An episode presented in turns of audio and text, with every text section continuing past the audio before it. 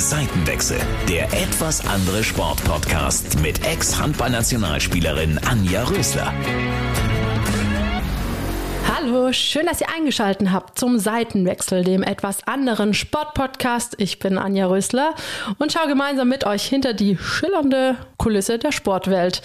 Gehen, wenn es am schönsten ist, am besten mit einem Titel. Das wünschen sich so viele Sportler und nur ganz wenige schaffen es. Sie? Hat es absolut geschafft. Und zwar hat sie mit dem DHB-Pokaltitel in der Tasche aufgehört.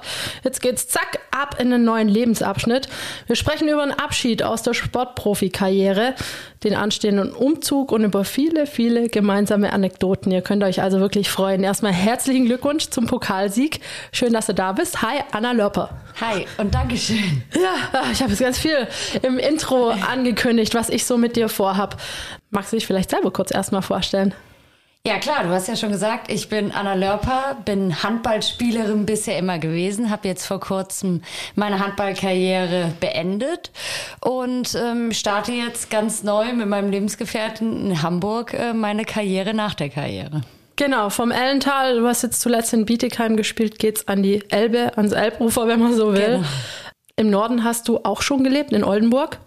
Ja, genau, das war gar nicht weit weg. Also so den nordischen Flair, den kenne ich ein bisschen, habe auch zwei Jahre in Dänemark gespielt, so dass ich mir natürlich schon erhoffe, da äh, schnell anzukommen. Du bist ja jetzt auch im Süden wirklich lange gewesen, hier unten bei uns Schwaben. Wie war es denn so für dich? Wenn du jetzt mal so rückblickend hast du ja auch schon ein paar Teile als Rheinländerin auch kennengelernt hier in Deutschland. Kann man so charakteristisch sagen, ah, die Süd, die im Süden, die sind so, die sind dort so und, und naja, ein bisschen was äh, kann man definitiv über die Schwaben sagen. Also ich hätte nicht gedacht, dass ich sieben Jahre wirklich hier im Süden bleibe. Das hat mich ja im Rückblick jetzt selber überrascht. Aber ja, ich habe mich hier sehr wohl gefühlt. Zu Beginn war es echt ein bisschen anders. Der Rheinländer ist ja wirklich sehr offen und ja, quatscht einfach immer mit jedem. Die Schwaben sind da doch am Anfang zurückhaltender, aber ich muss sagen, die Leute, die ich dann wirklich näher kennenlernen durfte, da bin ich mir auch sicher, das wird auch in den nächsten Jahren halten. Ja, das heißt ja, die Schwaben sind schwer zugänglich, aber die wirst du nicht mehr los dafür. Genau, ja. So äh, sind auch meine Erfahrungen, ja. Ja, schauen wir mal, was du dann sagst, falls wir uns mal wieder hier im Podcast treffen, wie du dann äh, da oben im Norden angekommen bist. Jetzt aber nochmal zurück zum Sport erstmal. Es ist jetzt noch gar nicht lange her, da hast du dein letztes Spiel gespielt. Wie fühlt sich das jetzt im Moment für dich an? Ist es noch unwirklich? Sagst du, oh, nee, eigentlich weiß nicht? Oder was ist deine Gefühlslage gerade? Also die Gefühlslage ist schon noch sehr schwierig, das einfach das ganze Thema zu fassen, dass jetzt wirklich das letzte Spiel gespielt wurde, weil ähm, für mich fühlt sich gerade an wie eine Sommerpause. Wir hatten einen Saisonabschluss, auch eine Verabschiedung. Natürlich wurde ich auch verabschiedet. Da hat der Verein sich auch echt was Schönes überlegt. Das war auch wirklich trotz der Umstände, dass keine Zuschauer in die Halle durften, war das wirklich ein toller Abschluss. Aber jetzt gerade fühlt sich für mich eigentlich an, als wäre ich in der Sommerpause, hätte Urlaub, würde jetzt wieder irgendwann an anfangen, ein bisschen zu starten, mich fit zu machen. Und ich glaube, letztendlich werde ich es echt wirklich erst verstehen, wenn ich am 5. Juli nicht in die Vorbereitung starte. Oder zumindest das erste Spiel an der ja. Saison läuft. Das ist schon ein bisschen komisch, muss ich jetzt aus eigener Erfahrung sagen, wenn man da so denkt, okay, jetzt fängt es langsam an zu kribbeln und du sitzt da und denkst so, kommt nichts, weil ich hab nichts. ja. Das ist schon ein bisschen eigenwilliges Gefühl, muss ich sagen. Ja, ein Stück weit ähm, hoffe ich, dass ich da so aus meiner Erfahrung heraus, dass ich dann mit Nationalmannschaft aufgehört habe und das eigentlich ganz gut mental für mich verpacken konnte, ähm, die Nationalmannschaft dann auch spielen zu sehen, erhoffe ich mir das natürlich jetzt in der Situation genauso es ist schön mal ohne Druck, also um es mal positiv zu formulieren, du hast gar keinen Druck, gar nicht. Du kannst der Mannschaft, die du willst, die Daumen drücken, kannst auch sagen, nö, ich drücke nur meiner Freundin in der Mannschaft die Daumen oder ist total entspannt. Ja, und ich gucke ja gern Handball. Also ich gucke auch gern Männerhandball und deswegen ja hoffe ich, dass ich so dann als Fan der Sportart erhalten bleibe. Klingt gut. Wenn wir jetzt nochmal auf die Anfänge schauen, äh, wie früh hast du dann mit dem Handballspielen angefangen? Ja, also äh, wie das bei uns Handballern eigentlich sehr oft der Fall ist, äh, war ich so ein klassisches Hallenkind. Also mein Vater hat früher Handball gespielt, unterklassig dann bin ich da durch die, Halle, durch die Halle gekrabbelt und in meinem Heimatdorf campen haben sich irgendwie viele, viele Kinder gefunden von ehemaligen Spielern, die dann eine gemeinsame Mannschaft aufgemacht haben. Und so bin ich da reingewachsen. Also schon wirklich Mini-Handball habe ich da schon gespielt und hatte dann wirklich auch, ja, gute Förderer schon, schon auf dem Niveau. Ich denke, da kommt auch vieles drauf an, dass man früh gefördert wird, auch ganz gutes Training macht. Ja, und dann ja, war der Weg schon ein bisschen geebnet. Wann hast du dann gemerkt, okay, zur Profikarriere, da könnte es jetzt was werden? Also das, das sich wirklich realisiert, das war sicherlich erst später. Aber meine Mutter erzählt immer so die Geschichte, dass ich ein rotzfreches Gehör mit 13, 14 Jahren vorher stand und gesagt habe, ja, ich werde Profi-Handballerin, ohne zu wissen, was das überhaupt bedeutet. Und ich denke auch nicht, dass ich meine Karriere da irgendwie geplant habe, sondern ich bin da so reingerutscht. Also da gab es keine Karriereplanung. Ich habe nie Junioren-Nationalmannschaft gespielt, Jugendnationalmannschaft gespielt, so dass ich mir wirklich über Jahre dann was erarbeitet habe. Aber der Traum war auf jeden Fall früh da. Kann ich mir sogar bildlich vorstellen. Ich kenne ja deine Mama auch durch die Nationalmannschaft und so. Ich kann es mir sehr gut vorstellen, die Situation. Ich muss ehrlich sagen, meine erste Erinnerung, ich habe mal so überlegt, natürlich in Vorbereitung auf das Interview, die ich an dich habe, ist vom Pokalfinale 2005. Da weiß Oha. ich noch, ja, es ist schon ein bisschen her. Da weiß ich noch, ich war damals 20 oder so, also wir sind ja nicht so ganz weit auseinander vom Alter her. Weiß ich noch, dass ich gedacht habe, oh Mann, die, die, Kleine, die spielt aber ganz schön flott auf der Mitte, finde ich eigentlich ganz cool. Und ich war da auch so ein Rookie eigentlich noch in dem Sinne. Habe gedacht, okay, wow, das sieht eigentlich ganz gut aus. Also, ja, man muss dazu sagen, wir haben es auf jeden Fall verloren, das 2-5, ähm, dann auch gegen euch. Äh, das, das war mir eigentlich klar, dass es heute auch nochmal aufkommt. Ich, also, nein, ich meine es wirklich, das habe ich, nein, ich wollte gar nicht Spaß, darauf, auf solche Sachen komme ich später noch, keine Sorge. nein, nein, aber das ist wirklich meine erste Erinnerung, die ich an dich habe, wo ich auch genau bewusst weiß, ah, die Spielerin habe ich wahrgenommen. Weil wir kannten uns ja nicht. Nee, also da, woher auch? Da kannten wir uns auf jeden Fall noch nicht. Ähm, aber äh, so viele gute Spielerinnen in den Altersklassen, die dann auch Jahre später ja noch dabei bleiben und so lange wie wir das gemacht haben, ähm, gibt's ja nicht. So ehrlich muss man ja sein. Also so viele Frau, gute Frauen im Handball in Deutschland gibt's ja nicht. Und da sind wir uns ja dann irgendwann später auch dann noch persönlich über den Weg gelaufen. Und ich kann mich auch noch erinnern, als du in Metzingen warst, zur Metzinger Zeit, auch noch mit Laura Steinbach, ähm, da habe ich auch von euch schon äh, einige Sachen gesehen und gedacht, oh ja, das ist ja auch eine coole Truppe, die, die hat Bock drauf, Handball zu spielen. Also da habe ich auch auf jeden Fall Bilder im Kopf, äh, wo ich dich da noch im Metzinger Trikot sehe. Also ich habe wirklich, ich kann mich genau daran erinnern, wie ich am Feldrand saß, dieser Boden in Riesa war ja, ja so oh rot-blau. Ich weiß es noch also kriege ich fast Gänsehaut, wenn ich drüber nachdenke. Ich kann es wirklich sehen. Also mal der Exkurs am Rande hier, alte Handballerinnen. genau, das war die Geschichte beim Pokal, meine erste Erinnerung an dich. Jetzt, was denkst du so rückblickend betrachtet, was hat dich so erfolgreich gemacht?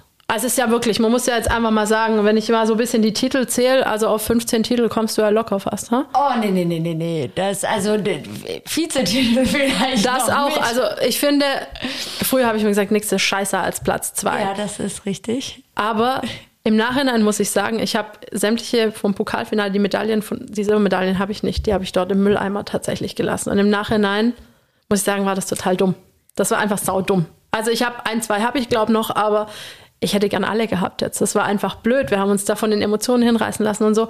Im Nachhinein kann man auf diese Titel genauso stolz sein wie auf die anderen, weil man ist immerhin zweitbester, zweiter Sieger, wenn man so will. Ja, das ist ein bisschen schade, dass das in Deutschland so wenig zählt. Und ähm, ich sehe das genauso wie du. In dem Moment konnte ich das auch nicht werten für mich, dass das was Positives ist. Aber im Nachhinein denke ich auch, ähm, dass man ja dem einen viel höheren Stellenwert geben müsste. Und ähm, ich habe nicht alle weggeschmissen, aber ich, ein, ein, zwei sind vielleicht auch im Mülleimer gelandet äh, aus Frust.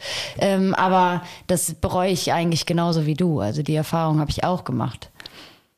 Ja, es ist wirklich schade und da, da sprichst du was ganz Wichtiges an, dass es vor allem in Deutschland so ist. Du hast in Skandinavien gespielt, da wird jeder Sieg gefeiert, als wäre es eine Meisterschaft. Also wenn man sich an Nationalmannschaftszeiten zurückerinnert, haben unsere Trainer in der Jugend- und Juniorenzeit auch immer gesagt, guck mal, die Dänen, schau mal, wie die sich feiern, das müsst ihr auch machen. Das kriegt man von außen nicht rein, die kriegen das eingeimpft von Geburt an. Was war so deine Erfahrung, als du in Dänemark gespielt hast? Erstmal hat mich das in der Persönlichkeit stark geprägt. Also ich bin alleine mit 27, habe die Sprache nicht gesprochen, ähm, nach Dänemark gegangen hatte eigentlich gar keine Ahnung, auf was ich mich da einlasse. Und das hat mich am Anfang dann erschlagen. Also nicht also natürlich können die den gutes Englisch, manche können sogar Deutsch, aber mit mir sollte dann auch am Anfang ein bisschen Englisch gesprochen werden, aber relativ schnell dann nicht. Ich war da in der Sprachschule, habe dann relativ schnell die Sprache gelernt, aber der Beginn war schon sehr hart in der Kleinstadt. Äh, alle hatten so ihr soziales Umfeld und ja, da habe ich mich auch ähm, zu Beginn auf jeden Fall auch ein bisschen einsam gefühlt, das muss man schon sagen, aber handballerisch war das der Traum. Also eine Riesenarena, ähm, du hattest den Kraftraum direkt in der Halle, du hattest einen Chip von der Halle, du konntest rein, wenn du ein paar Würfe aufs Tor machen wolltest, war die Halle eigentlich fast immer frei. Also alle diese Rahmenbedingungen, die, wovon Deutschland nur träumt. Und die Qualität des Handballs ist da auch unbestritten gut. Sicherlich ist die Liga so in den letzten Jahren vielleicht ein bisschen abgeebbt, aber insgesamt äh, einfach wie noch auf einem Top-Niveau, europäischem Niveau. Und ähm, ja, ich denke, dass ich auch nicht so lange vielleicht gespielt hätte, wenn ich diese zwei Jahre nicht gehabt hätte. Warum denkst du, dass das so ist? Na, ich glaube, dass ich mich da sportlich nochmal weiterentwickelt habe. Und ähm, mein Gefühl war irgendwie, dass ich nach acht Jahren Leverkusen schon so ein Stück weit meine Leistung stagnierte. Und durch diese ja, Erfahrung, die ich da gemacht habe, durch den neuen sportlichen Input, habe ich mich nochmal anders entwickelt und habe auch den Sport nochmal anders kennengelernt. Und ich glaube, das, davon habe ich dann profitiert und konnte dann, nachdem ich dann wieder in Deutschland war, auch äh, wirklich noch, mich nochmal weiterentwickeln. Ja, also du hast ja auch wirklich dann nochmal also du bist eine der wenigen Spielerinnen, wo ich sagen muss, okay, da kam immer eine Leistungsexplosion. Das hat nie gefühlt, nie abgeebbt, auch bis zuletzt nicht. Du warst eine tragende Figur der Bundesliga bis zum letzten Spiel auch, hast immer Akzente gesetzt und das schafft auch nicht jeder.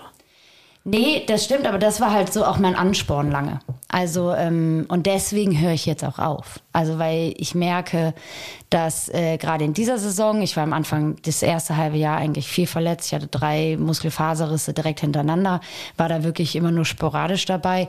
Und da habe ich mir wirklich sehr viele Gedanken darüber gemacht, wie möchtest du deine Karriere beenden. Und mir war es immer wichtig, auf dem höchsten Niveau zu sein. Ich wollte nicht nicht eine Spielerin sein, wo man dann drüber sagt, ja, hätte die mal früher aufgehört oder die bringt ihre Leistung nicht mehr, sie ist zu alt, zu schlecht oder sonst irgendwas. Das war mir extrem wichtig, dass ich wirklich ähm, ja on top aufhöre. Ist es nicht so, also ich kenne dich ja jetzt auch ein bisschen, du bist ja eigentlich ein selbst selbstbewusster Typ. Kann es einem nicht egal sein, was andere denken? ja, ja, ja klar. Also das, äh, das sollte einem egal sein, aber das spielt immer ein Stück weit rein. Also durch den Sport hat man ja immer eine direkte Bewertung. Also man selber hat eine große Bewertung. Ich denke, das ist auch ein Stück weit eine Motivation ähm, bei uns Sportlern. Aber man wird natürlich auch von außen bewertet. Man wird von Zuschauern bewertet, man wird von Mitspielern bewertet, von der Presse, von dem Trainer, ob du spielst, wie viel du spielst. Da kann man sich nicht ganz vor frei sprechen, denke ich. Ja, also ich bin ja ähnlich strukturiert. Ich bin auch ein selbstbewusster Typ und mich hat das schon auch manchmal gestört, was da in der Presse stand oder was gesagt wurde. Deswegen kann ich es verstehen. Ich finde es nur interessant, die Sichtweise, dass man dann doch, obwohl man eigentlich weiß, ist eigentlich egal. Selber muss man glücklich sein. Ja, und das denke ich aber auch, dass in dem Punkt, dass ich nicht wollte, dass jemand anders über mich so denkt, äh, dass ich vielleicht früher hätte aufhören sollen. Diese Denkweise habe ich bei anderen vielleicht auch gehabt, schon in der Vergangenheit, dass ich ähm, vielleicht dachte, ah, der ein oder andere Profi hätte jetzt vielleicht das Jahr nicht mehr spielen sollen, sondern früher aufhören sollen. Und das wollte ich, dem wollte ich äh, ja zuvorkommen. Ja, also muss man sagen, ich habe ja ein bisschen einen anderen Weg gehabt wie du zum Aufhören. Also ich, du hast immer in Mannschaften gespielt, die immer um die Titel gespielt haben. Ich habe mein letztes Jahr das nicht mehr gemacht. War jetzt, würde ich jetzt nicht sagen, ein Fehler, aber ich wusste zumindest ganz genau, dass ich jetzt definitiv fertig bin und dass ja. ich aufhöre. Also ich konnte auch einfach loslassen. Das ist ja manchmal auch nicht einfach, wie du am Höhepunkt zu sagen, boah, das war so schön und dann zu sagen, okay, jetzt lasse ich los. Ja, und ähm, da bin ich ja vielleicht jetzt gerade auch noch gar nicht, beziehungsweise in der Phase. Sicherlich habe ich die Entscheidung getroffen, aber das mental dann wirklich zu verarbeiten und ähm, ja, diese, diese Konsequenz, die ich da gezogen habe, auch wirklich ja zu spüren.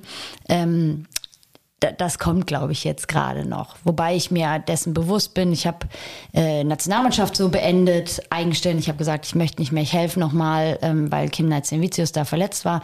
Und das war genau die richtige Entscheidung. Und ich denke auch, dass jetzt mit dem ja, neuen Lebensabschnitt, der beginnt mit dem Umzug nach Hamburg, jetzt auch der richtige Zeitpunkt gefunden ist.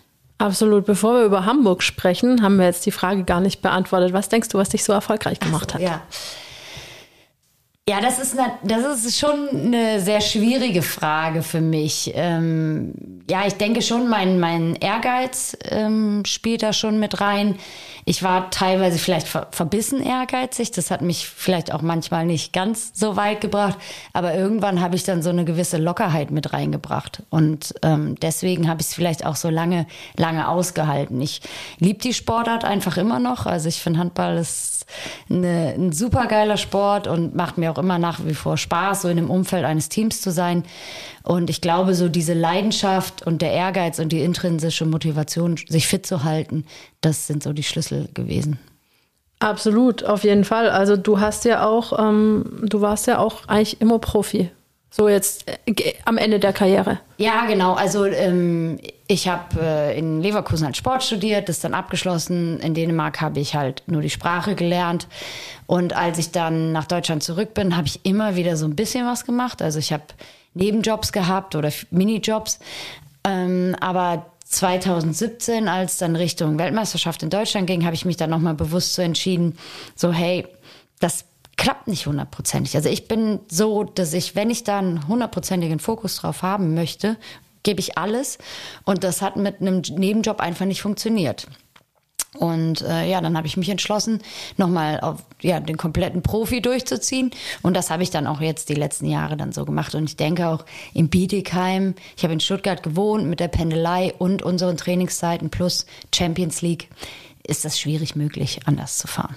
Genau, das meinte ich auch mit den verschiedenen Wegen. Ich habe die letzten vier Jahre meiner Karriere voll gearbeitet. Genau. Und das ja. merkt man deutlich. Also sowohl in der Leistung ja. als auch in der Fitness, weil Du kannst dich nicht teilen. Du kannst nicht da 40 Stunden arbeiten und kannst dort auch noch, keine Ahnung, 30 Stunden geben. So viel Zeit gibt das einfach nicht her. Genau, und ich finde es extrem äh, lobenswert, wenn Spielerinnen sich das antun oder auch teilweise müssen, müssen wir auch ehrlich sein, antun müssen, weil sie ihren Lebensunterhalt verdienen müssen.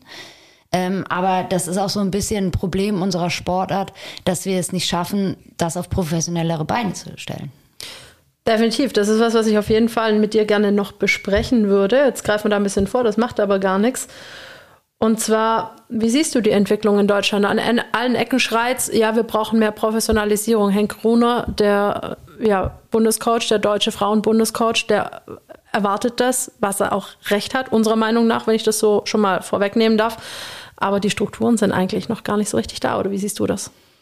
Ja, also erstmal sieht man ja, die Ergebnisse passen nicht. Das ist ja so das Allerwichtigste. Wir haben uns jahrelang angehört, wenn die Nationalmannschaft erfolgreich ist, dann wird alles anders.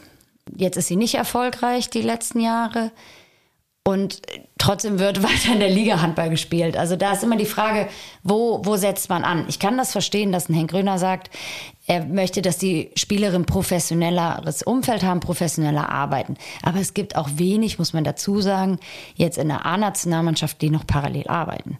Also die, das sind Studenten, okay, aber wenn ich eine Priorität Handball habe und, eine, und mein Studium etwas hinten anstelle, dann bin ich der Meinung, zählt das trotzdem als Vollprofi aber er redet da auch gerade von der Einstellung, was ich gebe für den Handball. Also, dass das eine, eine erste Priorität haben muss. Und da sind wir absolut ja auch der Meinung die Strukturen in Deutschland sind ja einfach zu schlecht in der Breite. Ähm, Bietigheim hat ein ganz gutes ähm, Umfeld, hat gute also Trainingsmöglichkeiten, also auch die Uhrzeiten sind entsprechend.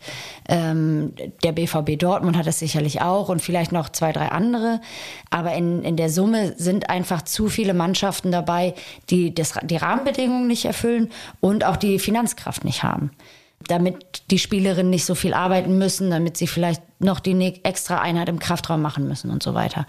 Das ist, sehe ich schon als große Problematik an. Ich weiß, dass der DHB da auch wirklich sehr bemüht ist, äh, strukturell da mitzuhelfen, was zu verändern. Aber letztendlich sehe ich immer das Problem, dass die Finanzkraft bei den Vereinen nicht, nicht vorhanden ist. Auf jeden Fall. Du sagst es auch. Aber selbst in Bietigheim, ich habe ja dort auch gespielt, wird um jede Minute muss man kämpfen die man die Hallenzeit haben will. Also es ist jetzt nicht so, dass man sagen kann, wie du in Dänemark hattest, ich habe hier mal einen Chip, wenn ich jetzt mal fünf Würfe nehmen muss. Ich habe das auf dem Bolzplatz tatsächlich ja. gemacht, auch in Bietigheim, wo ich einfach, wenn ich die Lust verspürt habe, auf so einen Tartanplatz gegangen bin und da aufs Tor geworfen habe. Ja, also ich meinte da mit Hallenzeiten auch, dass dann beispielsweise morgens um neun in Kraftraum gegangen wird und dann um 15 Uhr wieder. Und ich kenne halt manche Bundesligisten, die trainieren um 20.15 Uhr und dafür ist der Körper einfach nicht gemacht. Man braucht dann schon gewisse Regenerationszeiten. Aber da gebe ich dir absolut recht. Auch im Bietigheim ist es eine Schulhalle. Jetzt das letzte Jahr mit der Pandemie war das ein ein kleiner Vorteil, dass die Schule nicht drin war. Das muss man leider auch mal an der Stelle sagen. Aber da teilt man sich natürlich auch die Halle noch mit dem Männerteam und der Schule und dann ähm, wird es schon eng. Da gebe ich dir auch absolut recht. Ja, ich wollte es nur noch mal verdeutlichen ja. für alle, die jetzt nicht so ganz tief drin stecken, womit man also auch als Profi zu kämpfen hat, selbst als Verein zu kämpfen hat auf sämtlichen Ebenen, dass man wirklich für seine Profis auch die Hallenzeiten bekommt. Das ist ja nicht immer ganz so deutlich. Auch in der Diskussion jetzt in der Corona-Pandemie, hm, finde ich ein bisschen unfair. Mein Kind darf nicht zum Sport, aber die Profis dürfen Sport treiben. Ich persönlich finde, es ist ein Job. Jeder darf im Moment arbeiten gehen und es ist einfach ein Job. Also auch wenn ich ein Kind habe oder zwei Kinder hier habe, die beide gerne im Verein Sport treiben, wo mir das Herz blutet, dass die das nicht können, aber ich verstehe das. Was kannst du solchen kritischen Stimmen entgegnen? Ja, also ich denke schon, dass man da, wie du das ja auch hast, ein großes Verständnis entgegenbringen muss. Also sehr viele Menschen mussten viele Opfer bringen in dieser Pandemie. Wir haben ja auch ähm, letzte Saison den Saisonabbruch gehabt und letztendlich vier Monate gar nicht Handball gespielt. Also es ist ja nicht so, dass wir dann komplett von verschont waren. Aber ähm, ja, ich war natürlich einfach froh, dass ich äh, dann auch wieder Handball spielen durfte mit dem Hygienekonzept dahinter. Also es ist ja nicht so, dass wir einfach Handball gespielt haben, wir haben uns einfach getroffen. Der Aufwand in dieser Saison war extrem groß. Also wir haben PCR-Tests vorm Spiel gehabt, wir haben Schnelltests noch zusätzlich gehabt.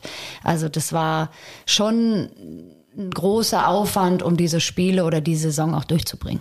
Magst du uns mal mitnehmen, wie so eine typische Testwoche bei dir aussah? Also wenn man zum Beispiel auch international gespielt hat? Ja, also wir, wir hatten ja so zwei Spiele dann in der Woche und dann teilweise noch mit Auswärtsspielen im Ausland in, in der Champions League.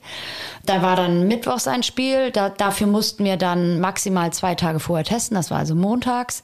War dann PCR-Test, haben dann mittwochs dann noch einen Schnelltest gemacht, wenn das auch ein Auswärtsspiel war, zu dem Zeitpunkt, wo du losgefahren bist. Oder bei Heimspiel wenn der Gegner losgefahren ist, damit man sicher ist, dass da auch wirklich nichts aufploppt. Und dann musste man direkt nach dem Spiel wieder testen, damit man ins Ausland einreisen darf. Dann vor Ort vom Spiel auch nochmal einen Schnelltest und das gleiche dann, wie man wieder zurückkam. Und natürlich muss man auch sagen, hatten wir schon auch diese Saison eine Problematik in der Mannschaft, dass sich eine Spielerin beim Spiel angesteckt hat. Also das war mit Quarantäne-Problematik. Also ich glaube, ich saß das die letzten Jahr, äh, das letzte Jahr, drei Monate saß ich 45 Tage in Quarantäne. Also das war dann auch noch zusätzlich kein Spaß. Also ich meine, die erste schafft man wahrscheinlich irgendwie. Aber wenn man dann schon weiß, wie das beim ersten Mal war, wie war das dann bei den nächsten Malen? Ja, man ist etwas besser vorbereitet, würde ich sagen. Ähm, ich hab mir, wir haben uns relativ früh ein Spinningrad besorgt, äh, dass das immer schön zu Hause steht, so ein paar Trainingsmaterialien, weil das ist natürlich schon das größte Problem als Profi. Also nicht das zu Hause hängen. Ich bin so ein Mensch, ich kann mich dann gut beschäftigen, aber dass man wirklich seine Fitness behält und Hallen Boden, Halleneinheiten spüren, ist schon was anderes, als jetzt nur Fahrrad zu fahren und Stabi oder Kraft zu machen. Und da habe ich mir bei der einen, nach der einen Quarantäne auch direkt eine Verletzung geholt. Also das muss man auch sagen, dass das nicht außer Acht zu lassen ist. Man sieht es ja, wenn man so auf die Bundesliga bei den Männern guckt, die spielen ja noch. Wenn man sich das Spiel Magdeburg-Kiel angeschaut hat, da hat es ja jetzt Kiel schon ganz schön erwischt. Ja, ich habe mir das Spiel tatsächlich auch angeguckt und ich hoffe, dass die Kieler da zumindest keine weiteren Verletzten haben. Also Eckberg sah nicht gut aus, Pekeler sah nicht gut aus, ähm, Winczek, finde ich, läuft auch noch nicht rum nach seiner Verletzung. Ja. Also da sind so ein paar Spieler, ja, die einfach jetzt die, die Belastung auch spüren, denke ich. Also der Terminplan bei denen mit der Champions League ist ja brutal. Das muss man auch sagen. Und die Liga hat ja eine, einen Monat später angefangen als wir. Da muss man vielleicht die, die Handball-Bundesliga Frauen auch für den Mut ein bisschen loben, dass sie gesagt haben, ja, wenn wir starten dürfen, dann starten wir auch und wir verlassen uns nicht darauf, dass vielleicht später ein paar Zuschauer rein dürfen. Das war wirklich eine, eine mutige Entscheidung und letztendlich für uns goldrichtig. Du sagst da ganz was Wichtiges, weil die Handball-Bundesliga stand ja auch sehr in der Kritik, weil sie keinen Meister ausgelobt hat. Natürlich war Dortmund Leidtragender in dem Fall, weil sie eigentlich weiß, hätte im letzten Spieltag war, glaube ich, noch, hätte Dortmund, glaube nach Bietigheim müssen, oder? Das wäre der nächste Spieltag gewesen. Also unser nächstes Heimspiel hätte Dortmund bei uns spielen müssen. Ja, ähm, das hat natürlich große Wellen geschlagen. Das war in der Öffentlichkeit, dass die HBF den BVB nicht als Meister gekürt hat. Vor allen Dingen, weil die HBL den THW Kiel als Meister gekürt hat. Das war so der ähm, Anstoß. Ich bin aber dennoch der Meinung, dass die HBF ich bin im Vorstand, aber war in dem Fall nicht, also durfte nicht votieren, ganz klar, bin wegen Befangenheit. Aber ich bin trotzdem auch der Meinung, dass das die richtige Entscheidung war. Also ich habe mich auch, als ich die Kieler Meisterfotos dann gesehen habe, nicht wohlgefühlt, weil ich fand, das war sportlich nicht entschieden und dementsprechend dann auch nicht verdient. Kann man ja so sagen. Also darf man ja auch durchaus eine Meinung haben. Ich kann aber durchaus auch den Unmut verstehen, weil jeder hatte den gleichen Aufwand und zu Zeitpunkt X, wo abgebrochen wurde, kann man auch sagen, wir nehmen Stand jetzt, da sind wir Erster und dann kann man auch den Titel vergeben. Also ich denke, am Ende gibt es immer zwei Meinungen. Und es gibt immer jemand, der das blöd oder gut findet. Ja, also absolut. Und ich kann das auch akzeptieren. Und äh, als, als Tabellenerster, vielleicht wäre es was anderes gewesen, glaube ich jetzt für mein Gefühl nicht. Aber man muss so ein bisschen wissen, wie die Entscheidung halt getroffen wurde. Also die HBL ist total losgelöst von der HBL. Da gab es halt keine Absprache. Vielleicht hätte man sich da besser miteinander austauschen müssen, damit das vielleicht auch fürs breite Publikum besser zu verstehen ist. Ja, am Ende ist es so entschieden worden. Vorstand bist du. Das habe ich auch gelesen. Ich habe das jetzt tatsächlich gelesen, obwohl ich mich viel mit dem Sport beschäftige, weil ich kann nur von mir aus sagen, die Liebe wird nicht enden zu diesem Sport, egal wie alt man ist denke ich. Ich äh, bin nicht mehr so, dass ich dreimal am Tag Handball World check, aber täglich gucke ich da rein. Nach wie vor. Vorstand. Wie wird man Vorstand von der Handball-Bundesliga Frauen? Ja, letztendlich muss man sich aufstellen lassen und gewählt werden.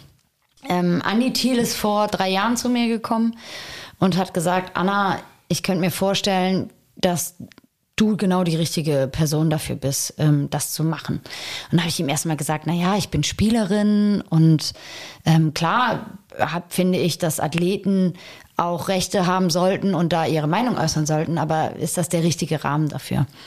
Und ähm, er wollte definitiv eine Frau, die auch aus der Sportart kommt und auch dieses noch aktiv sein fand er eher positiv als negativ.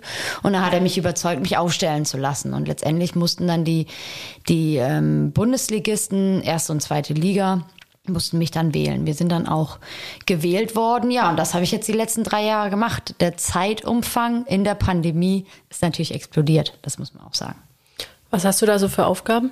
Also letztendlich bei allen äh, Vorstandsentscheidungen, also wir haben natürlich eine Geschäftsstelle, ähm, die das Tagesgeschäft abarbeitet, auch unsere also unsere Entscheidungen letztendlich ja ausführt, aber die ganze Liga, alle Entscheidungen werden vom Vorstand getroffen und ähm, dann teilweise auch noch von den Mitgliedern bestätigt. So, und da ging es natürlich jetzt um Hygienekonzept, wann wird wie getestet, in dieser Saison relativ viel. Oder wie können wir überhaupt spielen? Was für Regeln braucht man, dass, damit die Spieler sich nicht ähm, wirklich über den Weg laufen beim Spiel? Also das war sehr umfangreich, habe auch viel gelernt, also war aber auch viel Arbeit. Das kann ich mir vorstellen, wenn man da so Hygienekonzepte anschaut, die oftmals ordnerdick waren. Mehrfachordner. Also das ist nicht so ohne, glaube ich. Nee, glücklicherweise musste ich das ja nicht verschriftlichen. Also da haben wir äh, dann doch auch äh, Hauptämtler für, das ist ja das Gute. Aber wir haben uns da schon die Köpfe drüber zerbrochen. Sag mal, lesen muss man es ja wahrscheinlich trotzdem. ja, sollte man doch. Wäre ganz gut, bevor man die Unterschrift runtersetzt. Ist ja immer nicht so schlecht. Wenn wir jetzt aber noch mal ein bisschen auf deine Karriere schauen, wollen wir so einen kleinen Rückblick wagen. Was waren so, würdest du sagen, die schönsten Erinnerungen. Also ich muss sagen, wir beide teilen sicherlich die gemeinsame Erinnerungen, emotional vielleicht mit unterschiedlichen Bewertungen. Das denke ich auch. Aber ja. wir haben, denke ich, schon die eine oder andere Erinnerung, die uns verbindet. Da, ähm, was würdest du sagen? War so die schönste Erinnerung? Das natürlich ein äh, bisschen geteilt, Nationalmannschaft und und halt Vereinsleben. Sehr gern, sehr gern. Also äh, Nationalmannschaft war natürlich unsere gemeinsame Erinnerung. 2007 die Bronzemedaille war schon riesig. Das war die letzte Medaille für Deutschland in den ja, weiß nicht, letzten 20 Jahren gefühlt. Und ähm, ja, für mich auch äh, Olympia 2008 war eine Riesenerfahrung, obwohl wir da sportlich nicht gut abgeschnitten haben. Aber da weiß ich natürlich auch, dass das für dich eine herbe Enttäuschung war, dass du da nicht mitgefahren bist. Also das ist war einer meiner Tiefpunkte. Ja. Also wenn ich einen Tiefpunkt benennen kann, dann ist es der. Ja, das kann ich auch verstehen. Also ja. äh, da denken wir ja sicherlich auch gleich, dass das so mit das größte Ereignis ist. Und das muss ich auch bestätigen. Also das war schon eine Riesenerfahrung. Wäre schön gewesen, wenn wir noch sportlich etwas besser gewesen wären. Aber die beiden Dinge würde ich bei der Nationalmannschaft ganz klar sehen. Also es war auch viele Jahre Kampf und auch viele traurige Jahre dabei. Also da fragt man sich manchmal, warum hat man sich das so lange angetan, in Anführungsstrichen. Das muss ich auch rückblickend sagen. Ja, und im Verein ähm, sind natürlich schon immer die Titel am schönsten. Aber so der deutsche Meistertitel mit der SG, der hat mir schon extrem viel bedeutet, weil ich lange bei Vizekusen gespielt habe und da wirklich ich kann es gar, ich kann es gar nicht mehr sagen. Also ich glaube, in Leverkusen bin ich fünfmal Vizemeister geworden, dann nochmal in Metzingen und auch nochmal in Bietigheim, ja auch noch diese Saison auch nochmal. Und das war irgendwie so ein bisschen Befreiungsschlag, dass man das Ding endlich holt. Das kann ich mir vorstellen. Wie ist es so, Titel im Ausland zu gewinnen? Also ich meine, du bist ja auch Europapokalsiegerin. Das darf man auch nicht vergessen. Das ist ja auch kein Titel, den man einfach so im Vorbeigehen mal kurz mitnimmt. Nee, das stimmt. Das ist auch ein ziemlich, ja eigentlich so der zweitbeste internationale Titel, den man holen kann. Und das war auch eine coole Saison. Aber irgendwie hat sich das anders angefühlt. Also ich kann das gar nicht sagen. Vielleicht, weil man dann doch nicht die Sprache spricht also riesen, also Riesenspiele haben wir da gemacht und auch so die Geschichte der Finalspiele. Da haben wir zu Hause gegen Metz mit sieben verloren und dann in Metz ähm, mit sieben gewonnen und durch Auswärtstorregelung sind wir dann äh, Pokalsieger geworden. Also eine Riesengeschichte und total geil. Aber irgendwie hat sich das für mich dann doch national nochmal anders angefühlt. Kann ich mir vorstellen. Ich meine, Deutschland ist dein Zuhause und ich glaube, da will man eigentlich am meisten glänzen. Also kann ich mir vorstellen. Ich habe nie im Ausland gespielt. Ja, also ich, ich glaube, mir ging es da vor allen Dingen, dass man diesen Moment mit Menschen teilen möchte, mit denen man irgendwie auch privat verbunden ist. Also jetzt äh, Deutsche Meisterschaft ähm, mit Dina Eckerle, Kim Neitziavicius und Antje Launroth bin ich halt auch gut befreundet.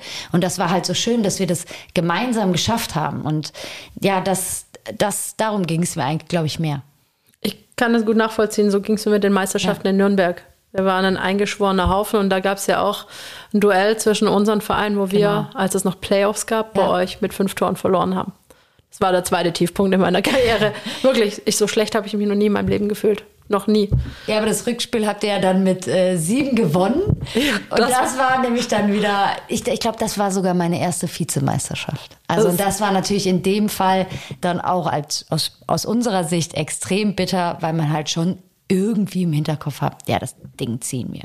Total. Also uns wurde dann auch gesagt, ihr habt vorher wohl in Nürnberg angerufen, wo es Karaoke-Bars gibt, wo man eine Meisterschaft feiert. Also, also wir Spieler nicht. Nee, wir Spieler nicht. Nee, nee, Oder ich sag nur, war das ein Trick vom Herbert Müller, euch ein bisschen aufzuhalten. Wollte ich gerade sagen, egal wie, uns wurden sämtliche Geschichten erzählt, wie man es halt so macht und wir hatten wirklich, ich glaube, wir hatten Blut bis in die Haarspitzen quasi intus und es war ein krasses Spiel. Es war einfach ein krasses Spiel wir haben beide Erinnerungen, wo sich die Emotionen halt ja, umkehren, ja. aber so im Nachhinein betrachtet, wenn ich mir so Spiele anschaue, habe ich manchmal so das Gefühl, dass die Entwicklung im Handball irgendwie eine andere genommen hat. Vielleicht, weil ich emotional nicht mehr so ganz bei der Sache war, weil ich nicht mehr Teil davon war, sondern das von außen betrachtet habe.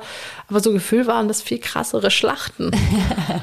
ja, ähm, so in meiner Erinnerung ist es auch so, aber ich habe witzigerweise vom Challenge Cup das Finale, was wir mit Leverkusen gewonnen haben, irgendwann nochmal geguckt und habe mich darüber mit Anne Müller dann noch ausgetauscht.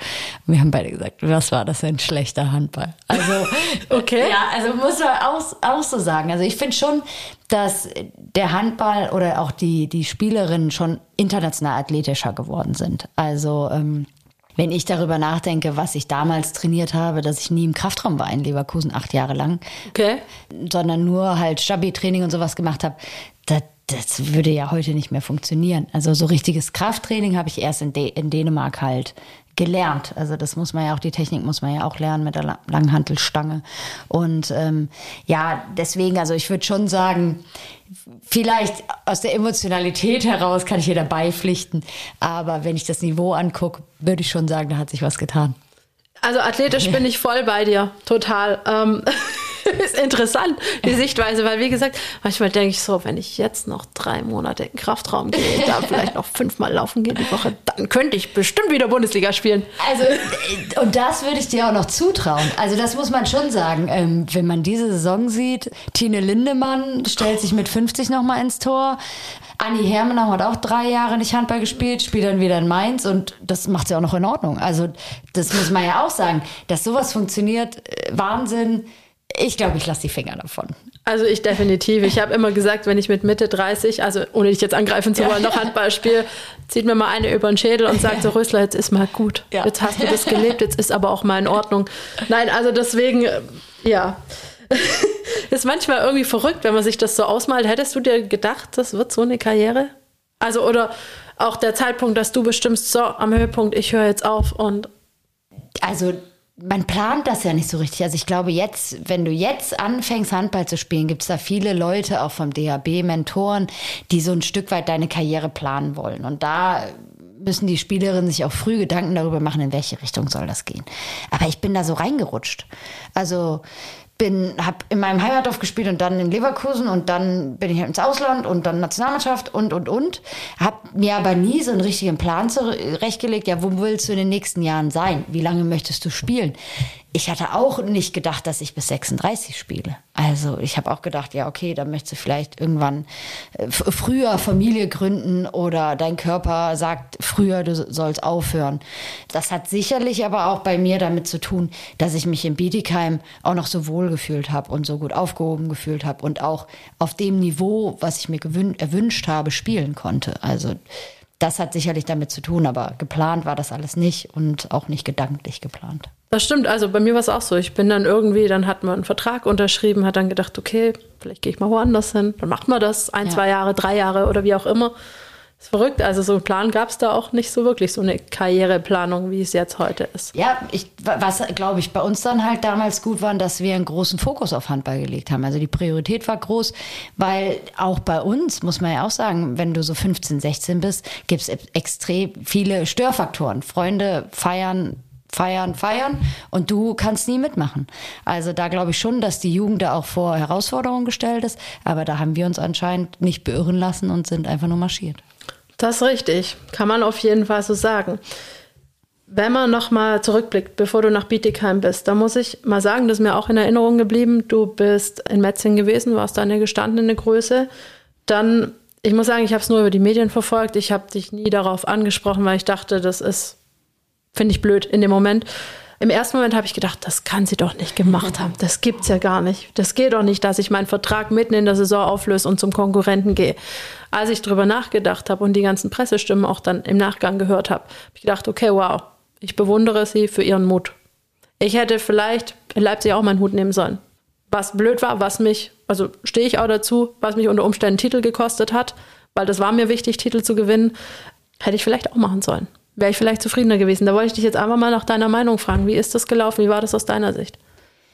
Ja, das war eine extrem schwierige Situation. Also das war auch so die herausforderndste Situation als Spielerin, die mir in der ganzen Karriere untergekommen ist. Wir haben 2017 ja die Heim-WM gespielt und die war nicht erfolgreich. Das wissen wir alle. Wir hatten viele Verletzte und hatten da keine Chance.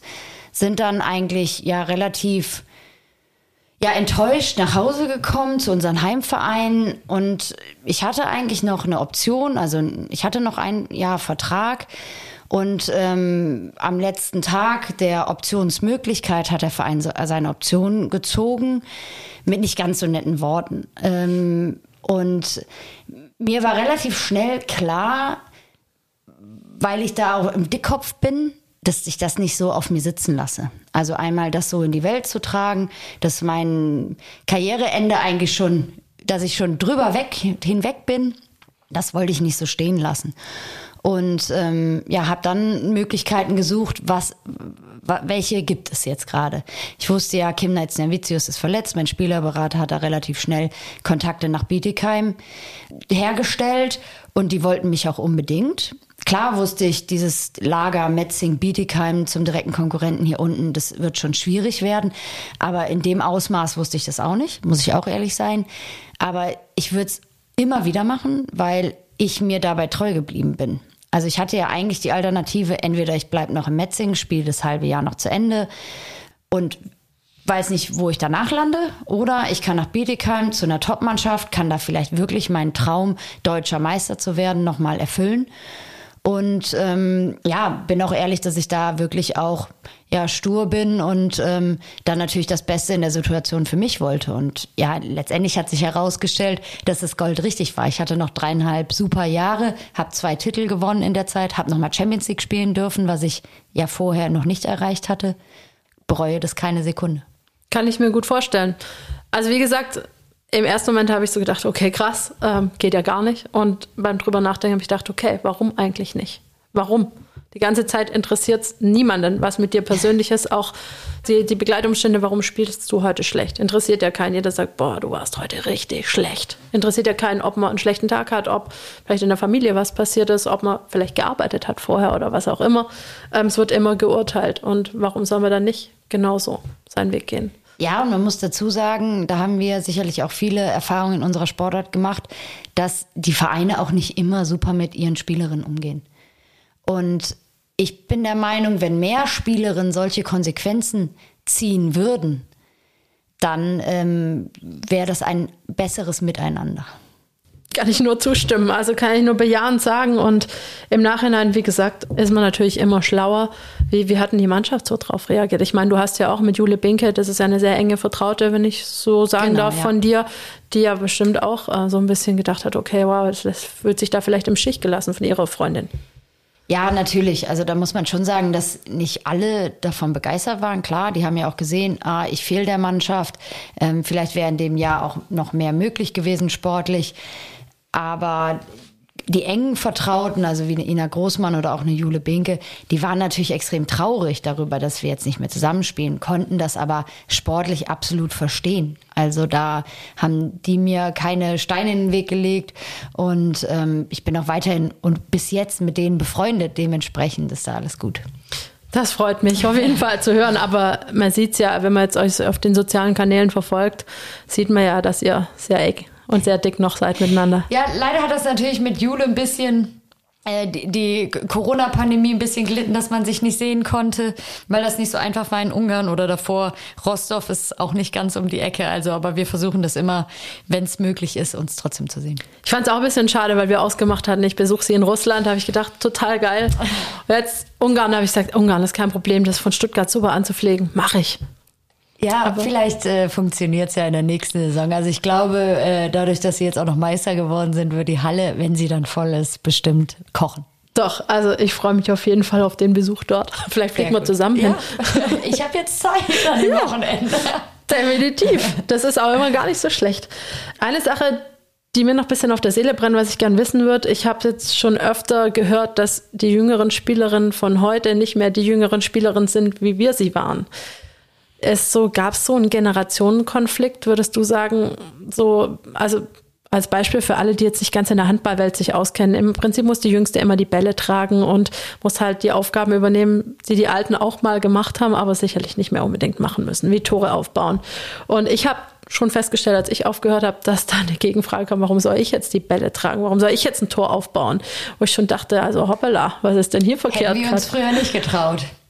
Und wenn wir es uns getraut hätten, hätte es aber Rambazamba im Training gemacht. Ja, also klar verändert sich das. Also man muss ja auch sagen, ich bin jetzt 36, unsere jüngste Spielerin war 16. Also aus der, aus der A-Jugend, die bei uns mittrainiert hat. Da sind die Schnittpunkte der Themen nicht ganz so viel. überschaubar. Über, über, sind, genau, sind sehr überschaubar. Dementsprechend ähm, gab es da auch einige ja, Reibungspunkte, sage ich mal. Aber der entscheidende Unterschied ist auch, dass die älteren Spielerinnen sich nicht zusammenraufen und das so durchdrücken. Also letztendlich wurden wir da ein Stück weit härter erzogen von den älteren Spielerinnen. Vielleicht auch manchmal ein bisschen drüber, muss man auch sagen. Aber klar, wir haben das dann adaptiert. Wobei jetzt bei uns so ich ja so die Älteste dann jetzt auch war mit Carolina Kudlatsch-Klotz und dann die anderen kennen das gar nicht mehr so, wie wir das kennengelernt haben. Diese, diese starke Hierarchie. Findest du, das bräuchte es wieder?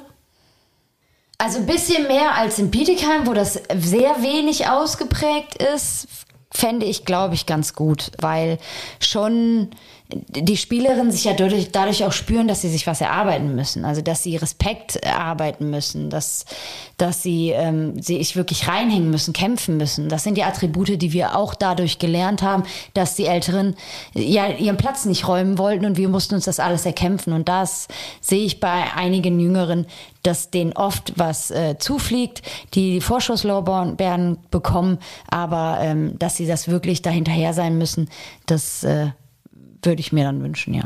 Du, du sagst es so schön, ich weiß gar nicht, also kann ich gar nichts. Super, voll gut finde ich das. Ähm, ich wollte noch mal auf die Nationalmannschaft zu sprechen kommen. Wir haben vorher schon eigentlich sehr ausführlich darüber gesprochen, aber wir beide haben ja die glorreichen Zeiten mitgemacht. Du hast es angedeutet, auch mit unserer Bronzemedaille. Das Halbfinale war quasi immer gebucht, über mehrere Jahre hinweg und davon sind wir jetzt schon ein Stück weit weg. Ja, eigentlich verrückt. Für uns war das damals auch eine Riesenenttäuschung, dass wir viermal im Halbfinale beim Großereignis hintereinander waren, also EM und WM, und eigentlich in Anführungsstrichen nur eine Medaille bei rausgesprungen ist. Und wenn jetzt Deutschland mal im Halbfinale wäre, da würden alle sagen, wow, tolle Leistung, würden sich freuen. Deswegen, ich habe das im Nachgang auch erst so richtig verstanden, was wir damals für eine coole Zeit hatten und eigentlich ja auch eine coole Mannschaft über Jahre, die auch nicht sehr, also wir waren lange mit der Konstellation zusammen, was sicherlich auch ein Vorteil war. Ähm, jetzt habe ich aber den Punkt vergessen. Wie siehst du die deutsche Mannschaft jetzt? Also wie, wie siehst du das im Vergleich, der internationale Vergleich? Ja, jetzt hat die deutsche Mannschaft natürlich schon Probleme, dadurch, dass jetzt Julia Winke und Kim Nazianvicius nicht mehr dabei sind, die ja schon auch eine große Rolle gespielt haben in dem Team, ist jetzt wieder so ein kleiner Umbruch, wieder verjüngt. Da denke ich schon, dass das schon nochmal schwierig wird, da bei der nächsten Meisterschaft anzuknüpfen. Ich bin gespannt, was da noch kommt, weil wir haben tolle Talente. Ja, also definitiv haben wir tolle Talente, die auch ähm, unbedingt noch mehr gefördert werden müssen. Was der Unterschied, glaube ich, ist, dass zu anderen Nationen, die ja auf, immer auf einem Top-Niveau spielen müssen. Also die Spielerinnen jetzt von Dortmund und Bietigheim, die haben diese Saison beispielsweise ja Champions League gespielt. Aber was haben wir in der Champions League für eine Rolle gespielt? Eigentlich keine. Und ähm, das ist das Problem, dass wir uns natürlich in der Liga gut messen können. Da haben wir auch ein paar gute Spiele. Da denkt man, wow, ist das eine klasse Spielerin. Aber wenn man auf das Niveau will, dann sind wir irgendwie noch weit weg. Und ähm, da muss der DHB und auch ein Henk Gröner sich äh, was einfallen lassen, damit wir das vielleicht über eine geschlossene Mannschaftsleistung oder andere Parameter halt vielleicht aufholen können. Ja, wobei wir, glaube ich, so viele Spielerinnen im Ausland haben wie noch nie gefühlt. Gefühlt ja, aber ich wurde da eines Besseren belehrt, nämlich, dass ähm, auch bei uns, als wir damals zusammen Nationalmannschaft gespielt haben, auch sehr viele im Ausland waren. Also äh, eine Grit Jurak, eine Anja Althaus, eine Nora Reiche, eine Steffi Mehlbeck, eine Nina Würz. Das, äh, ich habe das nämlich auch immer gesagt. Wir haben es ja früher auch hingekriegt in der deutschen Liga oder mit Spielerinnen, deutschen Spielerinnen in der deutschen Liga. Aber das stimmt nicht so ganz. Oha, das ist das mit dieser Emotionalität, wenn man sich so an seine Erinnerungen zu sehr krallt und da einfach eine ja, teilweise verschobene Wahrnehmung ja, hat. Ein bisschen, aber ja. das ist ja nicht Ja, viel. ja, ach, die drei, vier. Heute sind es viel mehr. Nein, alles gut. Ja, ich, ich finde es einfach spannend, auch mit dir sowas mal zu diskutieren. Ähm, deswegen äh, für alle, die jetzt zuhören, denken, wow, die reden viel über Handball. Ja, tun wir, aber ich hoffe, es ist trotzdem spannend und damit es für euch auch nicht ganz so langweilig wird. Ne? Langweilig wird es eh nicht. Aber vielleicht noch mal einen kleinen äh, Cut gibt. Jetzt würde ich gerne mit dir noch mal über diesen Umbruch sprechen, vor dem du jetzt stehst. Wie so deine Gefühlslage ist jetzt zum Beispiel gerade im Moment so nach der Saison? Ja, gerade äh, prasselt natürlich erstmal der Umzug auf mich ein. Also wir packen hier in unserer Stuttgarter Wohnung gerade gemeinsam. Dann ist die Planung für unseren Umzug noch ein bisschen schwierig, weil die Termine, Spieltermine vom TVB Stuttgart, wo ja mein Lebensgefährte spielt, noch nicht komplett fix sind, so dass wir noch nicht mal so ganz unseren Umzugstag planen können. Das macht es natürlich alles so ein bisschen schwieriger. Aber das kriegen wir schon auch alles hin. Aber natürlich ist das so ein bisschen Start in ein neues Leben. Also ein bisschen platt gesagt, aber so, so ist es gerade.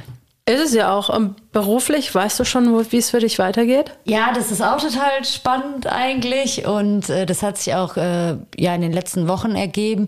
Ich fange im Juli schon bei Hummel an zu arbeiten. Da ist ja, die, die Hauptzentrale in Deutschland ist in Hamburg und ja, da bin ich als, es schimpft sich dann Sponsorship Coordinator Handball. Also ein bisschen bleibe ich dem Handball erhalten. Oh, das ist auch schön. Was, was kommt da auf dich zu? Ja, letztendlich soll ich die Sponsorships, die die Firma Hummel mit den Erstligisten und Zweitligisten in, in Deutschland halt hat, mit Leben füllen. Also was auch immer der Vertrag hergibt, den man geschlossen hat, dass das alles so funktioniert, wie beide Parteien sich das vorstellen. Okay, das klingt spannend. Ja, für mich, ich bin auch total gespannt. Das ist so der erste Vollzeitjob, der nicht Handball heißt. Und da wird sicherlich einiges auf mich zukommen, aber ich freue mich auch sehr drauf. Ja, das glaube ich. Das wird sicher super. Da bin ich mir sicher. Du hast ja auch Sport studiert und wenn ich es richtig im Kopf habe, Diplom auf jeden Fall genau. im Sportmanagement-Bereich. Genau, richtig, ja. genau. Passt ja ganz gut, oder? Passt eigentlich wie die Faust aufs Auge. Deswegen musste ich da auch nicht lange überlegen, äh, nachdem das Angebot von Hummel dann vorlag. Ja, das kann ich mir gut vorstellen. Wie hast du dich eigentlich so jetzt ein bisschen auf dieses Karriereende vorbereitet oder sagst du, hm, kann man eigentlich gar nicht so richtig? Ja, doch, also gedanklich habe ich mich schon letztes Jahr damit beschäftigt. Also ich habe letztes, letzte Saison, so im Januar noch vor Corona, ähm, schon darüber nachgedacht, ah, soll es das jetzt gewesen sein? Oder hast du noch mal Lust? Weil natürlich schon der Aufwand, sich wirklich fit zu halten, was Physiotherapie und Extra-Training und so weiter anbelangt, natürlich schon größer wurde in den letzten Jahren. Habe mich dann aber noch mal für ein Jahr entschieden, gerade auch, weil dieser ja, Saisonabbruch ja auch nicht so irgendwie was, was Richtiges war für, für, fürs Herz. Und äh, bereue es auch nicht, dass ich dieses Jahr noch gespielt habe, aber das war schon ein längerer Prozess. Die Sarah Eriksson, äh, schwedische Nationalspielerin, mit der ich äh, während der Zeit in Leipzig vor allem sehr gut befreundet war, die hat immer zu mir gesagt, Anja, also nein, eigentlich hat sie Silvia zu mir gesagt. Weil wenn ich Schwedisch gesprochen habe, hatte ich wohl den gleichen Akzent wie Königin Silvia. Aha. Genau. Und sie hat dann gesagt, Silvia, wenn du nicht sicher bist, ob du aufhören willst. Also wenn du denkst, du willst aufhören, dann spiel noch ein Jahr und dann weißt du es. Ja, und ja. da habe ich mich dran gehalten wie noch was und sie hatte Goldrecht. Also ja, also wäre wär schön gewesen, wenn mir jemand das auch noch gesagt hätte. Ja. ähm, weil genau das trifft. Also das muss man schon sagen. Also die Erfahrung habe ich auch gemacht, weil man dann auch so ein bisschen von jeder Halle ein bisschen Abschied nehmen kann. Wobei natürlich diese Saison auf der einen Seite mir es etwas einfacher gemacht hat, ohne Zuschauer weil äh, das schon nochmal eine andere Emotionalität ist, wenn Zuschauer in der Halle sind. Ähm, aber andererseits durch die ganzen Corona-Beschränkungen auch ein bisschen schwieriger. Und da war es insgesamt vielleicht doch dann auch ein guter Abschied. Ja, also kannst du besser beurteilen. Also ich gehe davon aus. Also du, du wirkst sehr klar, sehr gesettelt und das finde ich schön, weil ich schon viele gesehen habe, die wirklich Angst vor dem nächsten Abschnitt hatten. Ja, also da habe ich auch, ich habe mich ja auch viel mit äh, Leuten unterhalten, die schon aufgehört haben. In unserem Bekanntenkreis gibt es ja einige. Und habe auch bei einigen gespürt, dass sie nicht so richtig loslassen können. Vor allen Dingen, was diese Anerkennung anbelangt. Also, dass man so immer auf der Jagd ist, ähm, wo bekomme ich jetzt meine Anerkennung her, die man im Sport, wenn man gut war, wenn man lange dabei war, natürlich immer bekommt. Da habe ich mich schon lange mit auseinandergesetzt und auch äh, wirklich auch mit dem Sportpsychologen Lothar Linz auch immer noch mal ein paar Gespräche gehabt, so dass ich da auch wirklich, glaube ich, gesettelt bin. Nö, also wirkt auch so. Und ich denke, ähm, es ist, glaube ich, wichtig, sich auch mental irgendwie auf die neue Situation einzulassen und nicht so sehr an dem Alten festzuhalten, weil das kommt so nicht wieder. Auch wenn wir ehrlich sind, solche Gehälter, wie wir teilweise verdient haben, die wirst du in einem normalen Job so nicht wieder haben. Das ist ja auch was, woran du dich erstmal gewöhnen und orientieren musst und dich neu einstellen musst. Das ist nicht immer einfach, aber ich glaube, so jemand wie du, der eigentlich immer auf den Füßen landet und sich schnell fokussieren kann, der kommt da gut zurecht. Ja, man muss realistisch sein. Also ich glaube, das fehlt dann einigen, die vielleicht lange in der Sportart sind oder vielleicht auch jungen Spielerinnen, die schon gut äh, gutes Geld verdienen. Ja, verlieren vielleicht so ein bisschen den Realismus, aber da denke ich, sind wir beide so aufgestellt, dass uns das unsere Eltern auch eingeimpft haben. Oh yes, oh yes, absolut. Ich habe, ähm, wir haben viel über Handball gesprochen. Jetzt, wenn wir noch mal auf dich persönlich schauen, wie, wie, wie siehst du dich eigentlich so als Mensch? Ich weiß, es ist keine, keine einfache Frage. Nee, Wie siehst du dich denn? Nicht. Du siehst mich jetzt gerade mit ganz großen Augen sitzen. Ja, also. Pff, also, wer ist die Nicht-Handballerin Anna Lörper? So rumgedreht mal. Also, eine sehr lebenslustige, gesellige Person, die sich gerne mit Menschen umgibt und eine gute Zeit hat, aber auch ähm, knallhart ehrlich ist und ähm, aber dabei immer loyal bleibt. Ja, so habe ich dich kennengelernt. Und ich muss sagen, ich habe, als ich hierher gezogen bin, habe ich eine Situation, wo ich zurückversetzt war und immer an dich denken musste. Und das habe ich nicht jede Woche, aber öfter. Okay. Da habe ich noch eine kleine Überraschung in diesem Kühlschrank, so viel kann ich verraten. Und zwar haben wir einen ganz tollen Metzger. Und wir waren in Mazedonien bei der EM, haben die zusammen gespielt und wenn wir gut waren, durften wir in die Pizzeria. Kannst du dich erinnern? ja. Da gab es ja. eine Pizza mit dem genialsten Schinken der Welt. Und wir beide haben uns gefreut wie die Schneekönigin. Ich weiß nicht, ob du dich auch noch an diese Pizza erinnern kannst also, oder an den Schinken da drauf. An Mazedonien erinnere ich mich. Aber an die Pizza erinnere ich mich jetzt nicht mehr. Ist nicht schlimm, aber ich weiß noch, wie du da sagst, ich brauche diesen Schinken wieder. Ich weiß nicht, das, wie gesagt, ich habe so Erinnerungen. Ich habe auch viele Erinnerungen mit dir zusammen, weil wir uns immer über ähnliches Essen gefreut haben. Ja, also genau bei meiner Selbstbeschreibung äh, habe ich vielleicht den Genussmenschen noch äh, ja, vergessen. Ja, ich habe ähm, hab das hier so nett umschrieben mit äh, La Dolce Vita. Ja. Genau. Also wie gesagt, und dann habe ich das erste Mal bei unserem Metzger diesen Coburger gerauchten Schinken, äh, luftgetrockneten Schinken, Entschuldigung, ich möchte meinem Metzger nicht zu nahe treten, habe ich da mal bestellt und gegessen und ich habe sofort an die Pizza und an dich gedacht. Und immer wenn ich diesen Schinken habe und den hole dort, dann denke ich an dich. Ja, also es, cool. ja ich habe da für dich noch im Kühlschrank, kriegst du nachher eine Portion auf jeden Fall mit nach Hause, ja, habe ich vorher extra noch beim Metzger geholt. Vielleicht cool. erinnerst du dich dann auch wieder an die Pizza. wenn wenn ich es schmecke, dann. Bestimmt. Nein, also muss ich sagen, ich habe, warum auch immer, wenn ich an gutes Essen denke, habe ich auch eine Assoziation, wenn es um die Nationalmannschaft geht, mit dir, weil ich weiß, wie wir uns mal ein Vitello Tonato geteilt haben und so. Und ich weiß, um uns rum wurden wir so ein bisschen komisch angeguckt, was essen die denn da? Das war damals in Südtirol, glaube ich. Ich weiß gar nicht mehr genau. Ja, also es, in den Kreisen gibt es natürlich immer äh, auch viele Asketen. Äh, wir gehörten nicht dazu. Nee. Nein, also dir sieht man es nicht an, bei mir mittlerweile schon ein bisschen, aber ich finde, es gehört einfach dazu. Also man muss irgendwie rundum glücklich sein und dann ist halt die Fassade nicht mehr ganz so.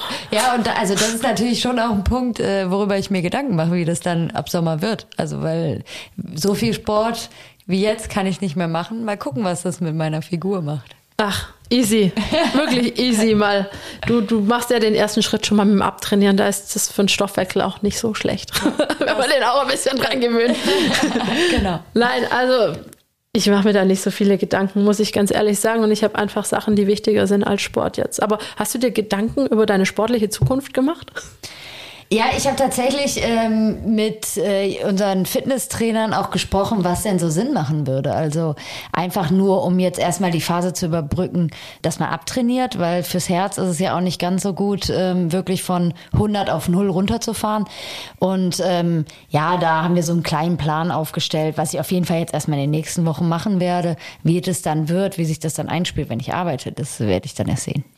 Ja, ich habe es mit Volleyball versucht, weil ich dachte, ich muss irgendeinen Mannschaftssport. Mir hat am meisten gefehlt dieses Gespräch in der Dusche nach dem Sport. Ich meine, es ist pandemiebedingt erstmal sowieso egal. Aber Volleyball war es nicht.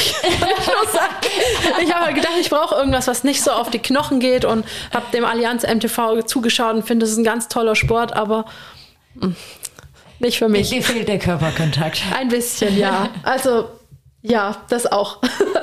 Nein, war es halt dann nicht. Ich äh, bin immer noch ein bisschen auf der Suche, habe aber ein ganz schönes, kleines, schnuckliges Fitnessstudio gefunden, wo ich mich auch wohlfühle, wo wir draußen CrossFit auch machen und so. Dieses Krafttraining ist halt das, was mir Spaß macht. Ja. Laufen, mit dem hatte ich es ja eh noch nie. Ich konnte schnell laufen, dafür nicht so lang.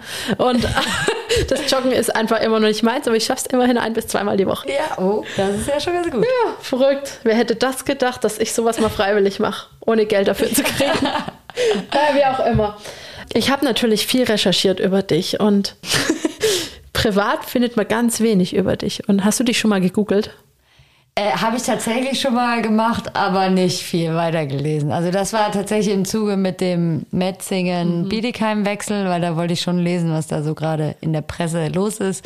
Aber das habe ich dann auch wieder gelassen. Okay, also wenn man dich heute googelt, dann gibt man Anna Lörper ein, ähm, drückt noch nicht Enter und guckt mal, was da so an Vorschlägen kommt. Ah ja, okay, das ist ja auch schön. Nummer eins ist äh, Mann, Nummer zwei, was vorgeschlagen wird, ist Kinder und drittens ist äh, Yogi Bitter. Also Johannes Bitter ist ein Lebensgefährte, über den haben wir noch nicht gesprochen. Er ist deutscher Nationaltorhüter, Handballer auch, hast du ja schon gesagt. Was ich wirklich spannend fand, dass man privat über dich gar nichts findet. Also wirklich, man findet maximal ein Bild von euch beiden. Wie wichtig ist dir deine Privatsphäre? Oder kam das jetzt irgendwie so zufällig, dass es so ist? Oder arbeitest du wirklich dafür, dass man da nichts erfährt? Also ähm, bevor ich jetzt mit Yogi zusammengekommen bin, war mir das eigentlich egal. Also das ist eher dann Zufall, dass da nichts in der Öffentlichkeit ist. Aber letztendlich habe ich auch sehr viel für den Handball gelebt. Deswegen gibt's da vielleicht auch gar nicht so viel. Aber von ihm und mir ist das so eine bewusste Entscheidung, dass wir jetzt nicht zusammen irgendwie äh, ja, Interviews geben, so ein Doppelinterview oder sowas. Das, das wollten wir nicht zu Beginn. Natürlich auch ein Stück weit, weil wir seine drei Kinder auch so ein bisschen aus der Öffentlichkeit rauslassen wollten. Und ähm, eigentlich fahren wir da ganz gut mit, das komplett rauszulassen, das Thema. Also klar, wir sprechen übereinander auch mit, mit der Presse oder auch jetzt hier. Das ist äh, absolut in Ordnung. Das ist ja auch ein großer Teil von mir. Deswegen lasse ich hier alles stehen und liegen und gehe, gehe nach Hamburg. Aber ja, wir, wir machen da jetzt keine, keine Werbung mit. Oder nee, klar, aber es hat mich einfach interessiert, weil manche haben ja die bewusste Entscheidung, mm, nehmen ganz viel Energie in die Hand, um da alles gedeckelt zu halten. Also nee, das, nee, das sicherlich nicht, aber das ist auch vielleicht in unserer Sportart nicht so schwierig, wie man sich vielleicht vorstellt wir haben, also auch Johannes hat da äh, gute, guten Draht eigentlich zu den Journalisten und äh, die akzeptieren und respektieren das dann auch. Ja, ist ja auch schön, wenn man da weiß, es ist einem jemand gegenüber auch, der sehr, also ich kenne ja jetzt die andere Seite als Journalistin und ich finde ich schätze das, wenn man mir ehrlich sagt, du, da möchte ich jetzt nicht drüber reden. Das ist ja auch okay. Jeder ist so frei und darf sagen, was er möchte und da schätze ich lieber ein ehrliches Wort als irgendeine Windung. Ja, das, äh, ja, also so sind die meisten deiner Kollegen dann auch. das ist schön. Mann, ich bin kein Unikum mehr. Nein, alles gut. ich gehe jetzt heulen. Du hast es angesprochen, er hat ja drei Kinder. Wie man auch, ähm, wie ist dieses Patchwork-Ding für dich? Ja, das, also war von Anfang an einfach okay. Das gehört einfach zu ihm, dass er schon drei Kinder hat, äh, geschieden ist wir haben da ja so ein bisschen zweigeteiltes Leben gehabt. Also hier waren wir eigentlich nur Pärchen und wenn wir dann gemeinsam in Hamburg waren, war es schon eine Familie irgendwie. Und äh, das hat, war auch eine Zeit lang sehr schön, dass wir immer noch diesen Rückzugsort Stuttgart für uns beide hatten, haben das auch beide genossen. Für Johannes war es halt jetzt insgesamt extrem aufwendig, immer nach Hamburg zu fliegen und das war extrem kräftezehrend. Deswegen bin ich auch froh, dass das im Sommer dann ein Ende hat und wir dann gucken können, wie, wie wir in einer Stadt so dieses Familienleben ja weiterführen. Ja, du bist ja auch schon Familientyp, kann man schon sagen, oder? Ja, auf jeden Fall. Also ähm, das, das genieße ich auch so die Zeit mit denen und äh, das ist, fühlt sich auch alles ganz normal an, auch wenn das nicht meine Kinder sind. Ich kenne das, ich bin ja auch ja. Stiefmama. Also es ist schwer zu erklären. Ich finde es dann immer ganz schön, wenn jemand auch dem Ganzen so positiv eingestellt ist, weil man ja doch auch viel, viel Negatives auch hört. Also ja, das gibt's, da wird's auch, da, dessen bin ich mir auch äh, bewusst, da wird's auch Probleme geben im Sommer, die aufploppen oder ab Sommer, die aufploppen oder Herausforderungen würde ich es eher nennen als Problem. Aber ja, ich blicke dem auch sehr positiv entgegen. Ja, klingt gut. Du wirst es sicher machen und ich glaube, du bist auch eine ganz gute Jungsmama, kann ich mir sehr gut vorstellen. Bisher habe ich noch keine Beschwerden gehört. Ja, nee, also ich meine, ja, es ist halt einfach so, ähm, man kann halt dann auch das machen, was man liebt. Man kann mit dem Ball raus, kann man auch mit Mädchen, hat man mit mir auch gemacht, aber es ist doch ein bisschen einfacher da die Motivation ist nicht so hoch, die man da ansetzen muss.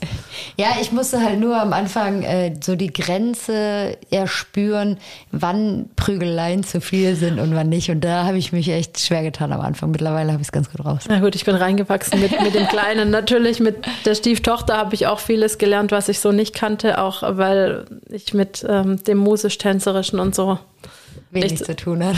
Außer auf der Tanzfläche in der Disco, ne? ansonsten nicht so wirklich. Aber wie auch immer, da wächst man auch rein. Wenn wir jetzt nochmal auf Olympia blicken, um nochmal einen Cut zu machen. Olympia, du hast es erlebt in Peking. Du hast gerade schon gesagt, es ist sehr besonders, da dabei zu sein. Jetzt wurden die Spiele um ein Jahr verschoben. Jetzt sind aus Tokio 2020 wurde 2021, sprich stehen jetzt an. Wie siehst du diese Corona-Spiele? Glaubst du, die sind so besonders zu erleben oder mit den ganzen Auflagen, den Einschränkungen, die man auch als Sportler hat, mit den ganzen Tests und so weiter? Glaubst du, man kann das auch genießen? Also erstmal kann, kann ich das nachvollziehen, dass man die generell kritisch sieht, ähm, dass es überhaupt stattfinden soll. Ich habe aber jemanden zu Hause sitzen mit Johannes, der da unbedingt hin möchte.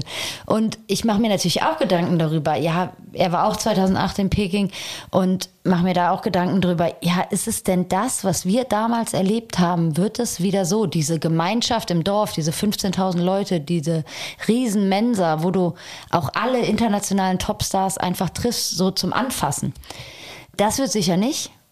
Aber die sportliche Motivation beispielsweise von Johannes ist jetzt so groß, dass er das, glaube ich, anders sieht. Also dass er sagt, ja, das ist nicht das Wichtige von Olympia, sondern dieser sportliche Wettkampf und am besten eine Medaille gewinnen. Und äh, das kann ich schon auch nachvollziehen. Vielleicht, ja, war es bei mir dann, äh, dann doch so der Slogan, Hauptsache dabei.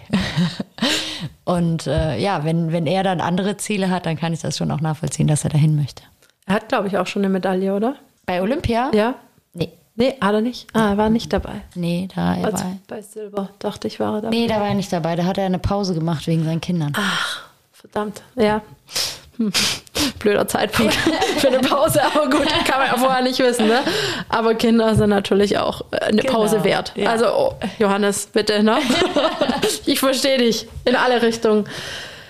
Corona-Spiele haben wir jetzt gesagt. Johannes ist sehr fokussiert. Wie wirst du denn dann Olympia verfolgen? Weil deutsche Fans werden nicht erlaubt sein. Stand jetzt dürfen nur japanische Fans rein. Hattest du den Plan, dahin zu reisen eigentlich? Nee, gar nicht. Ah, okay. Also das ähm, habe ich von vornherein irgendwie schon ausgeschlossen. Und mit der Verschiebung, ich habe noch nicht so ein ganz gutes Gefühl, ins Ausland zu reisen zurzeit. Das muss ich schon sagen. Da denke ich schon, okay, Urlaub in Deutschland ist auch schön, machen wir das dieses Jahr mal so. Und dann noch so einen langen Flug. Und ich möchte auch, dass er sich da fokussiert. Also ich weiß auch, dass das teilweise, wenn Leute bei Großereignissen da waren, war das schon schön und auch irgendwie eine Unterstützung. Aber es war auch immer so ein kleiner Stressfaktor nebenbei. Und das, ähm, wenn ich das so selber von mir, von meiner Erfahrung so fühle, dann würde ich das für ihn auch nicht wollen, wobei er da bestimmt anders, anderer Meinung ist als ich. Ja, die, die Zeiten sind ja leider auch nicht so ganz so einfach. Wenn ich dann anfange zu arbeiten, muss ich mal gucken, ob ich äh, direkt äh, meinen Chef vielleicht überzeugen kann, dass äh, irgendwo ein Beamer läuft. Das müsste ja machbar sein. Livestream. Livestream in einem anderen Fenster. Zum Beispiel. Zum Beispiel, genau. Also wirst du schon versuchen, das zu sehen. Ja, natürlich. Also, wie gesagt, ich gucke ja viel Handball und äh, Nationalmannschaft äh, gehört dann dazu. Und wenn Johannes dann noch spielt, dann muss ich ja gucken. Ja, auf jeden Fall. Er ist doch, glaube ich, auch Hummelathlet, oder?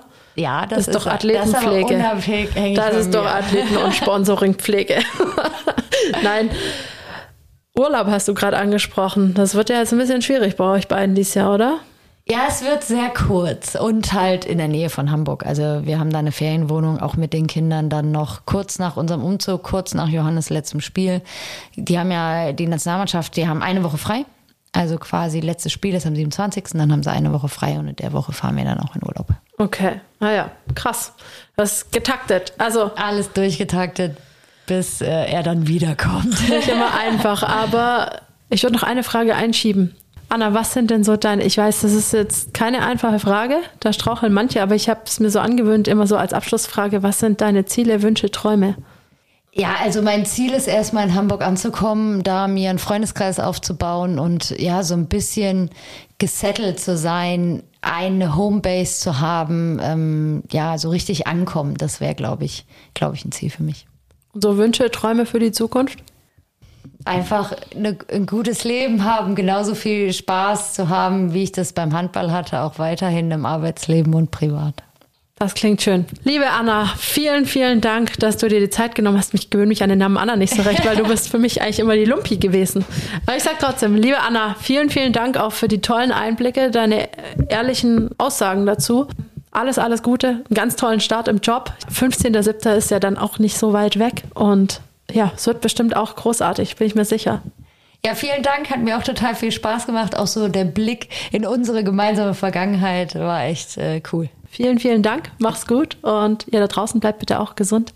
Danke auch. Ciao, ciao. Tschüss. Hitradio Antenne 1. Seitenwechsel. Der etwas andere Sporttalk. Hol ihn dir als Podcast, wann und wo du willst. Alle Folgen, alle Infos, jetzt auf antenne1.de.